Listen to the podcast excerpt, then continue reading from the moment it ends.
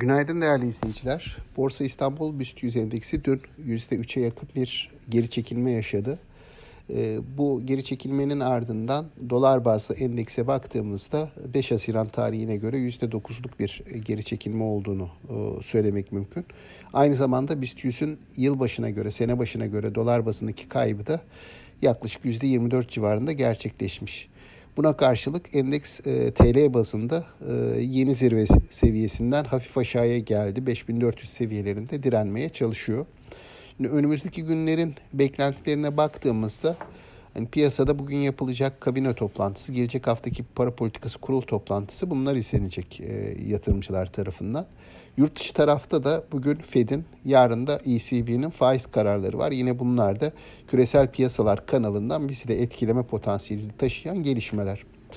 Borsa tarafında dünün işlemlerine baktığımızda genelde e, genele yayılan satışlar vardı ama düşüş asıl 3 e, e, büyük endeks üzerinde ağırlığı olan hisseden kaynaklandı. Sasa, Tüpraş, Türk Hava Yolları.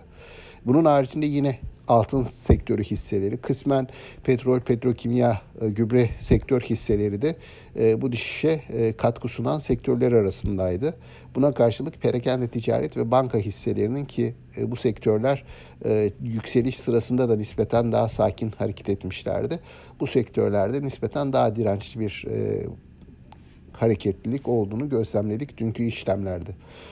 Ee, bugünkü beklentilere baktığımızda dünkü e, satıcılı seyrin ardından endeksin e, bir istikrar kazanmaya çalışacağını 5400 seviyelerinde bir istikrar kazanmaya çalışacağını tahmin ediyoruz ilk etapta. Dolayısıyla bugünkü beklentimiz hisse bazı değişimlerin olduğu ama endeks bazında yatay seyrin korunduğu bir borsa seansı görmek yönünde.